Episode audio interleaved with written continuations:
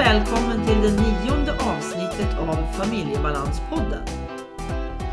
I det här avsnittet då samtalar jag med Karin Edman som har myntat begreppet empatisk ekonomi. Hon kommer att berätta vad hon menar med det och varför hon tycker att det är viktigt. Och allmänt med den här podden så vill jag öka kunskapen och förståelsen för både individ och familj. Där det finns neuropsykiatriska funktionsnedsättningar eller funktionsvariationer, eller NPF som vi brukar säga. Jag vill berätta hur det kan vara att leva med NPF, både som förälder, syskon eller att leva med egen diagnos. För mina motton, de är: skrota skammen och låt stoltheten komma fram. Höj kunskapen överallt. Visa att det finns hopp, glädje och en framtid. De sakerna är jätteviktiga för mig. Och samtalen som jag kommer att ha, det är med mina barn Markus och Martina, deras pappa Anders och så en massa andra människor med insikter och kunskaper i ämnet. Och ämnen som jag kommer att ta upp, det är ju sånt som vi har stött på under barnens uppväxt och hur det är hos oss idag när vi nu har vuxna barn. Och sen massa annat intressant i MPF-området. Ann-Katrin Oreljusson heter jag som driver den här podden. Jag är alltså mamma till Martin och Markus som har diagnoser inom MPF. Jag arbetar med kognitiv MPF-coaching, jag handleder i sorgbearbetning. Jag föreläser om tvångssyndrom, ADHD, Tourettes syndrom, Aspergers syndrom och annat som finns i vårat vardagsliv. Och ni är hjärtligt välkomna att ta kontakt med mig om ni vill ha coaching, boka en föreläsning eller om ni vill delta i någon samtalsgrupp. Jag finns på www.familjebalans.se. Där finns under tjänster, där kan ni se vad jag gör. Skicka gärna ett sms eller ring 070 518 56 72.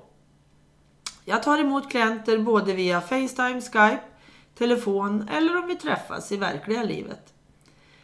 Och hör gärna av er så får jag veta vad ni tycker också om den här podden och om ni har något annat, någon annan idé om något ämne som ni vill att jag tar upp. Och hittills så är alla avsnitt inspelade hemma vid vårt köksbord i Hudiksvall. Och framöver så kommer jag att prova lite andra sätt också. Att ha samtal via telefon och när jag är på resande fot också kommer det att bli. Men nu startar vi. Så välkomna in!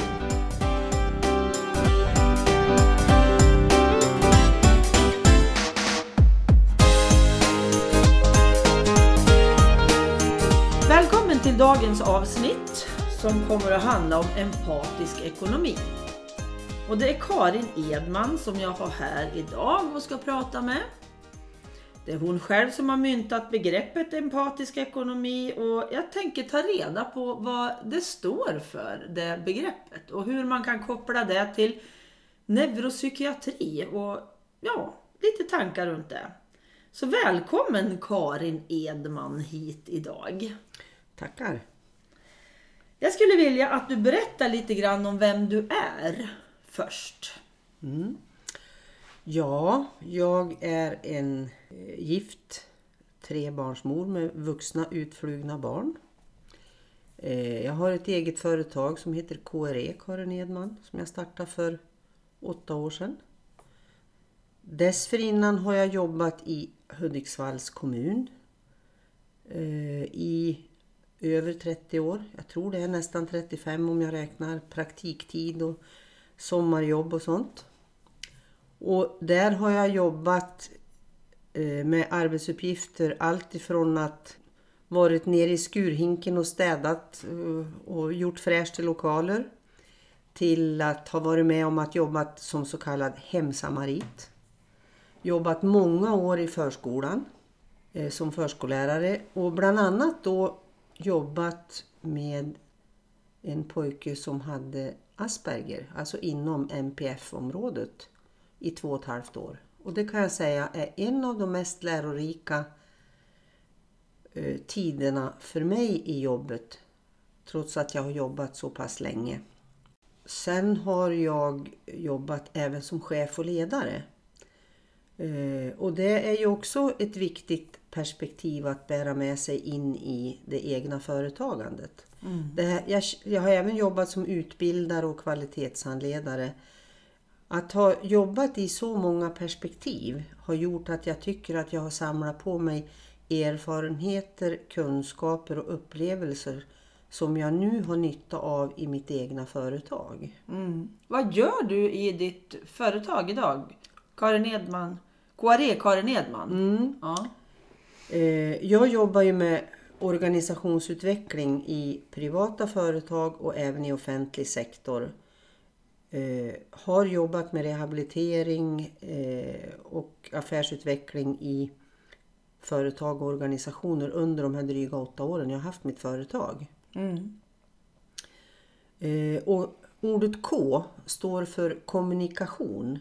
För hur vi pratar med varann påverkar väldigt mycket hur vi har det med varann. Mm. Oavsett om det är mellan läraren, eleven, läraren, rektor, förälder, barn, pedagogförälder, ja, tänker jag. Ja, ja.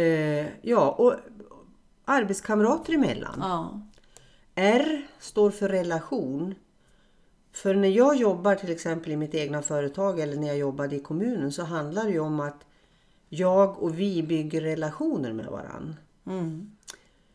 Och utan en bra relation så blir det mycket krångligare att leva. Det kan försvåra livet avsevärt. Mm. Och för mig nu som företagare är det väldigt viktigt att de jag ska jobba med och för upplever att de har en trygg relation där de känner tillit och att de upplever att jag jobbar med en respekt för deras verksamhet. Mm. Och E, det står för empatisk ekonomi. Och empatisk ekonomi, det står för att vi ska försöka jobba ur det här mänskliga perspektivet när det gäller arbetsmiljö, när det gäller professionen som ska möta människor som är i svårigheter. Mm. Vi säger elever som har neuropsykiatriska funktionshinder. Då kan jag ju direkt tänka på när jag själv jobbade då som assistent. Mm.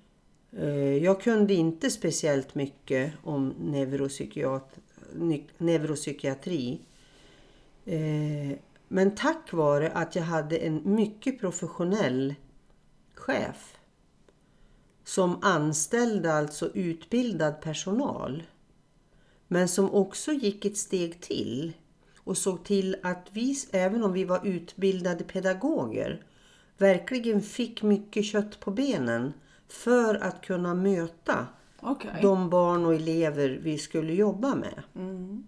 Alltså ni gick utbildningar, kurser, kompetensutveckling liksom. Ja. Och fick även alltså specifik exakt handledning utifrån vart varje så kallad assistent och personlig assistent jobbade. Mm. Hade en handledare som följde varje unikt fall. Så att vi fick handledning i mitt fall då till exempel, i mitt ärende, hur jag skulle bemöta. Och då blev det ju väldigt tydligt att varje barn har väldigt specifika enskilda behov. Mm. Och för mig blev det då tydligt att jag skulle vara det här barnets hjälpjag. Jag skulle ju också bli bra på att utveckla sidor utifrån barnets styrkor. Som kom till nytta. Och när det gäller Asperger då kan man ju ha svårt med det här sociala samspelet med sin omgivning. Så det var en av de bitar jag fick mycket handledning i. Men utifrån barnets behov. Så ibland kunde det hända att jag fick säga till mina arbetskompisar att det behövde gälla speciella regler för det här barnet. Mm. Till exempel att det gällde att vi fick gå först i kön. Mm. Om vi skulle till bussen eller vara på någon annan aktivitet. Att det här barnet hade svårt att plocka upp leksaker och förstå att han också skulle vara med och städa och plocka undan. Mm. Då fick vi alltså jobba på ett helt annat sätt än att bara säga ja men du måste också vara med och plocka. Då fick vi fundera på vad är det han tycker om att göra. Älskar till exempel att cykla. Då knäppte vi bilder när vi var ute på gården och sen pratade vi om den där bilden. Vad händer om man inte plockar undan cykeln? Tänk om kan den vara borta imorgon när du kommer? Så att man jobbar på lång sikt för att barnet ska förstå inifrån sig själv. Mm. Och det blir en empatisk ekonomi i slutändan. Därför att de här sociala koderna och de här sociala ramarna som normalstörda har. Det lärde ju han sig så småningom att förstå. Mm. Och barna i gruppen, de är ju hur solidariska som helst.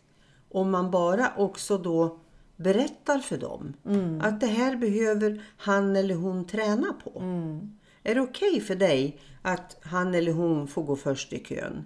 Är det okej att vi håller på och tränar på att han eller hon också ska vara med och städa undan? Mm. Men det tar lite längre tid. Mm. Och barn är oftast så kloka och de förstår så bra. Och förstår de inte, då får man ju förklara lite till. Ja, men precis.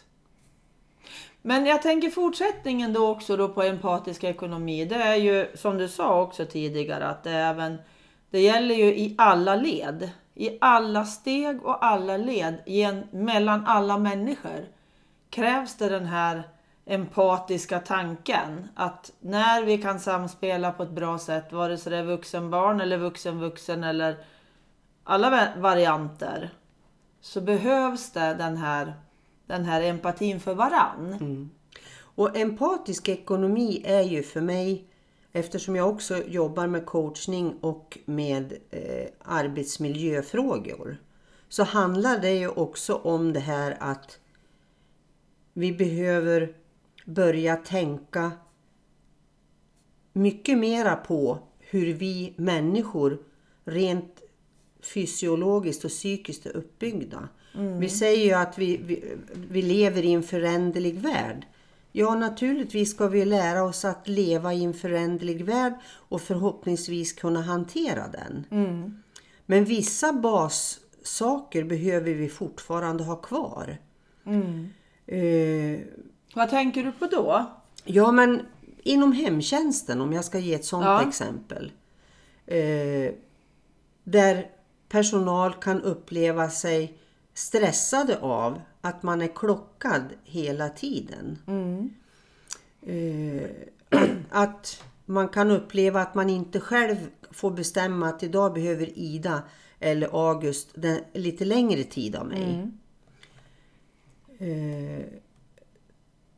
Ja, men vi kan ju dra ett exempel, till exempel om ett barn är en elev som har ADHD hyperaktiv. Jag vet inte riktigt vad det kallas, men om man då blir bemött så att man hela tiden är den man upplever att man förstör för de andra. Mm. Man kanske upplever att man bemöts med att omgivningen blir irriterad. Och det kanske gäller både vuxna och barn. Mm. Om då vuxenvärlden och framförallt i skola och barnomsorg har kunskaper på fötter redan när de har gått sin utbildning, så är det ju lättare att vi förebygger. Det handlar ju också om det här med psykisk ohälsa. Den har ju ökat markant under många år nu. Ja, precis. Och det tror jag också handlar om att det är stressat i skolan. Vi har stressad personal. Och elever kan då också uppleva en väldig stress och press på sig. Om det då finns tid och utrymme för Att personal kan ha återhämtning. Att man kan föra bra samtal med sina elever. Att man upplever att man hinner med som vuxen. Du har ju en till sak i det här också med elever med speciella behov. Eftersom vi nu pratar om MPF då kanske just ur barnelevers synvinkel. Så tänker jag också på att de arbetstekniska hjälpmedlen som finns idag. Ta något exempel på för de som inte riktigt vet. Men alltså det finns ju appar som elever kan ladda hem nu. Till exempel om du har svårt med läs- och skrivinlärning. Och det är ju ganska vanligt tror jag bland MPF. Att man även har svårt med läs- och skrivinlärning. Om man då kan få använda sådana appar och lärare och barnomsorgspersonal känner sig bekväm med att använda och hjälpa till med det. Så ökar ju det eleven, barnets möjlighet att utveckla sig. För att det finns alltså siffror på. Det finns en nationalekonom som heter Ingvar Nilsson. Som har räknat på att det kostar 1,8 miljoner per elev när man läser in på Komvux. Och då om man inte har fullständig grundskola. Och då räknar han in alltså kontakter med alla möjliga aktörer som är involverade i elevens skoltid. Det finns ju många elever som kan uttrycka att de under sin skoltid har känt sig väldigt dumma i huvudet. Och som har tyckt att det har varit jobbigt att gå till skolan. För att man känner sig dum i huvudet. Och det tror jag man skulle kunna undvika. Om man ger också lärare och förskolepersonal mer förutsättningar och utrymme för att förkovra sig i de här ämnena. Men också framförallt att ha tid. Och möjlighet att ha en levande dialog med eleven på arbetsplatsen. Men även med föräldrarna. Absolut. Och att man mycket mera har ett nära samarbete. Ibland händer det ju tyvärr att sociala myndigheter jobbar i ett stuprör. Barnomsorgen i ett stuprör. Sjukvården i ett stuprör. Istället för att man på ställen där man har bildat team. Så för mig blir det en empatisk ekonomi. Du spar tid för de som jobbar. Du spar mänskligt lidande. Och fast jag har inte intervjuat de här människorna som jobbar i den sammansättningen så tror jag ju att de också kanske känner sig mindre stressade och mer nöjda med sin arbetssituation. Det är ju närmare till allting då. När jag redan har jag har redan startat en kommunikation emellan de olika aktörerna. Och vi säger när det gäller arbetsmiljö så har vi ju nu då här i Gävleborg personalen inom ambulansenheten som upplever att ledare och chefer inte lyssnar. Där dialogen inte riktigt finns på det sätt som kanske vore om man jobbade utifrån empatisk ekonomi. Där man väger in arbetsmiljön och medarbetare känner sig delaktiga, bekräftade och att man upplever att man är med i de besluten som fattas. För jag lyssnade bara innan jag åkte hit på Radio Gävleborg där personal då säger att nu är det ju risk att många säger upp sig. Risken är att man måste ta in hyrpersonal. Sjukskrivningarna ökar. Och för mig blir det då oempatisk, oekonomisk ekonomi. Ja, men exakt. Alltså jag tror, vi pratar om hur ska vi ha råd med välfärden. Det finns ju också väldigt mycket goda exempel. Exakt vilken avdelning det är, men det är alltså inom Region Skåne tror jag. Där en stråkavdelning har minskat behandlingstiden efter diagnosen stroke från 40 till 10 minuter genom att börja titta på sitt eget arbetssätt. Mm. Och det här att vi blir medvetandegjorda i våra organisationer, att vi har tid att prata med varann. Mm. Att vi funderar över vad bygger vi för kultur på våran arbetsplats. Mm. Har vi en kult där vi har svårt att ta emot idéer och förslag? Har vi en kult där vi, vad kul, det kommer någon ny. Då ska vi lyssna. Vad har den människan att tillföra hos oss? Mm. Har vi lite tur så att vi rekryterar rätt människor? Och vad har vi för ur? Hur använder vi alltså vår tid? Mm. Använder vi det till effektiva möten som kommer till nytta? Eller är det att många människor upplever att man sitter av tiden? Man är där fysiskt men inte tillräckligt engagerad. Jag tänker också på, törs vi kliva i och ur oss själva och i och ur våran verksamhet? För att våga titta på, hur jobbar jag? Att kliva ur sig själv menar du? Ja. Och titta lite... Med helikopterperspektiv. Ja, precis. Ja. För att se, vad gör jag egentligen? Ja. Mm. Kan jag göra på något annat sätt? Ja, och utan det här att vi ska slå på varandra. Utan, eller slå på sig själv heller. Nej. För det är inte heller bra. Lite självkritik. Utan självinsikt. Ja, självinsikt. Alltså jobba för att öka sin egen självinsikt och sin egen medvetenhet. Mm. Och även faktiskt bli medveten om, ja men det här gör jag faktiskt bra. Ja. Det här gör vi faktiskt bra tillsammans. Mm. Utan att man ska tro att man vill förhäva sig eller någonting. Vi ska lägga Jante åt sidan här också. Ja, fast jag tänker ju så här att egentligen så är Jante någonting som vi bara har uppfunnit. Mm. Ja, det är klart. Ja. Det är ett begrepp. Ja, precis.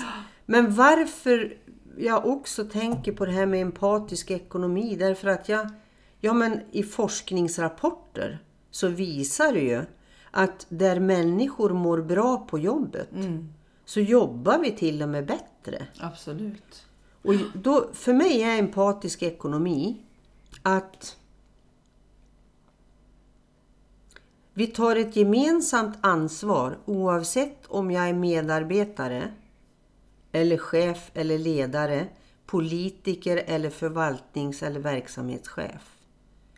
Att vi alla tänker på att vi gör varandras kultur och arbetsmiljö. Mm.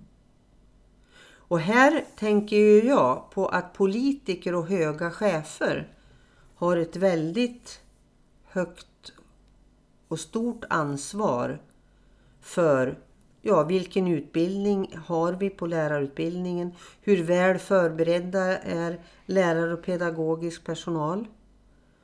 Mm. Hur medvetna är, och jag tänker också på fackföreningar som kanske kan hjälpa till att utbilda personal och som säkert redan gör det. Och det finns redan bra saker i allting. Mm. Men vi kan alltid vidareutveckla. Mm. Absolut. Men att vi alltid har det här mänskliga ögat. Mm. Med oss. För vi är fortfarande stenåldersmänniskor. Mm. Om jag blir stressad, då är det lätt att muskler, alltså man spänner sig, du börjar få ont i kroppen och så blir du mentalt trött efter ett tag och så börjar människor må dåligt. Mm. Det tycker inte jag att vi har råd med. Vi behöver börja titta på hur ser det ut optimalt och att medvetandegöra var och en av oss om att vi kan hjälpas åt och att vi har också ett gemensamt ansvar. Mm. Sen vet jag att under perioder i en människas liv så är det inte säkert att man orkar ta ansvar eller vara engagerad fullt ut. Men de flesta på arbetsplatsen. Mm. Och om vi då jobbar för den kulturen, då kan vi också hjälpa den som är på väg att bli utbränd eller kanske har varit sjukskriven av en eller annan anledning. Mm. Och det vet jag att man redan gör väldigt mycket. Men den psykiska ohälsan ökar markant. Mm, det gör ju det. Och jag tänker just för barn, ungdomar och vuxna med MPF. Mm. Så är det väldigt, väldigt viktigt att vi övriga i samhället börjar lära oss mycket, mycket mer om det. Och så tänker jag också där, som du säger, barn och unga. Och så fyller jag på med vuxna och gamla som också har NPF. Ja. Fast det har vi inte fattat hittills. Precis. Men för jag ser ju då från äldreomsorgsvärlden ibland, så kan jag se och att förklaringarna är ganska dåliga till gamlingar. Och även om de inte har ADHD så har de sina kognitiva funktioner som är nedsatta. Och vi behöver tänka på att de behöver förberedelser. De behöver veta hur dagen ser ut. Via schema kanske. Alltså det är hela levnadsperspektivet. Mm. Och det gör ju också att den empatiska ekonomin blir bättre. Mm. Och hela vägen. Och alltså. Där sa du någonting. Det var ju för mig, blev ju för mig så tydligt. Just med det här barnet som jag jobbade med som assistent. Mm. Att det var ju en av de första sakerna vi gjorde på morgonen. Att då hade vi någonting som kallades piktogrambilder. Svartvita bilder som blir väldigt tydliga. Mm. Som han och jag alltid satte upp då. Från morgon tills dess föräldern kom och hämtade på eftermiddagen. Mm. För att tydliggöra hur dagen skulle se ut. Mm. Och det där hjälpte till väldigt, väldigt mycket. Jag tänker också på det här att på ett enkelt och roligt sätt jobba med och hjälpa de här barnen och ungdomarna att få koll på vilka känslor man har och kunna uttrycka hur de tänker och känner. Mm. För att vi då får en mer levande dialog som gör att det också kan öka förståelsen hos oss. Mm. Vad gör dig glad? Vad gör dig ledsen? Mm. Vad gör dig arg och besviken? Mm. Alltså att prata såna här saker om barnet och ungdomen hänger med då. Mm. Precis. Kroppsuppfattningar har de ju ofta svårt med. Mm. Alltså det gäller att jobba inifrån och ut på något sätt. Precis. Att de på något sätt får lära känna sig själva med det hjälp jag, föräldern, skolan, barnomsorgen är. Mm. Precis. Och att även om man då tänker att det i det korta perspektivet kostar att sätta in en resurs. Mm. Det här jag tänker att empatisk ekonomi är ett mycket mer långsiktigt tänk. Mm. Det är inte bara årsbudgetar utan att man kanske räknar med en sån investering i, ser det som en investering i budgeten istället. Ja, och i en hel människas kanske uppväxt. Exakt. Hela skoltiden måste man kanske se över, inte år för i år för ett år. I ett till 18 års perspektiv faktiskt. Där tänker jag ju också på det här med det var någon som berättade för mig att i många kommuner så ligger sjukskrivningstalen nu på 7-9% av personalen. Mm. Och i Hudiksvalls kommun då så ligger vi också och stämmer in på de siffrorna. Och varje procent är en kostnad på 13-14 miljoner. Mm. Och jag menar inte att alla sjukskrivningar beror ju naturligtvis inte på jobbet. Men vi säger att vi kan hjälpas åt att jobba bort stress. Vi kan jobba bort sånt som faktiskt gör att människor blir sjukskrivna av jobbet. Vi minskar till 5%. Mm. Så har vi ganska många miljoner inhämtade där. Ja. Och sen inte minst det mänskliga lidandet. Absolut. Absolut. För det går inte att sätta kronor och ören på det.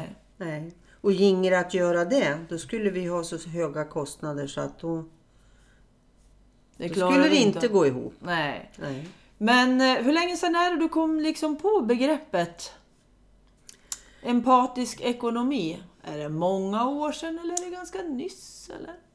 Jag skulle tro att det är 4-5 år sedan. Okej.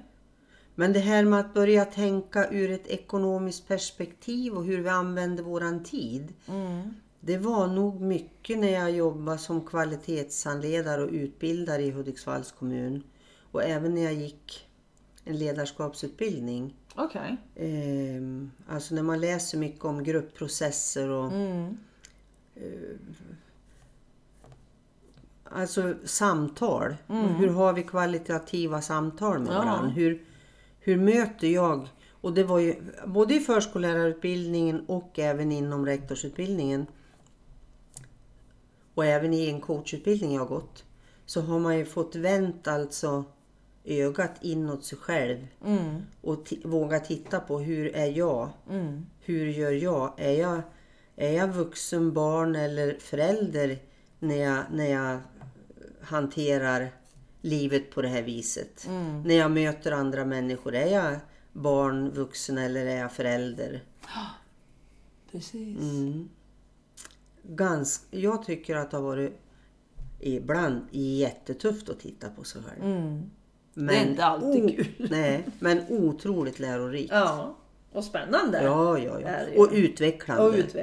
Precis. Och har gjort att jag upplever att jag har lättare att bemöta människor när jag har fått också nagelfara mig själv och titta på både styrkor men även sånt som jag verkligen behöver utveckla. Mm. Och vi blir aldrig fullärd. Nej. Som tur är. Precis. Mm. Ibland är det lite jobbigt att man aldrig blir klar. Mm. Sådär. Ja, är det någonting mer du skulle vilja tillägga? För annars tänker jag avrunda nu. Ja, ett stort tack för att jag har fått prata om empatisk ekonomi. Och jag tror att... jag ringde faktiskt till P1, till Alexandra Pascalido vid ett tillfälle. Och då avslutade hon samtalet med: är empatisk ekonomi en utopi? Och det vill inte jag tro. Nej. Jag tror att det är en stor möjlighet. Det tror jag också. Mm. Det är så vi måste börja tänka, tänker jag. Mm. Vi måste åt det hållet. Vi ska ta hand om människan och våra resurser. Absolut. Mm. Tack så mycket, Karin. Det var jättekul. Tack själv. Mm. Tack. Hej då. Hej då.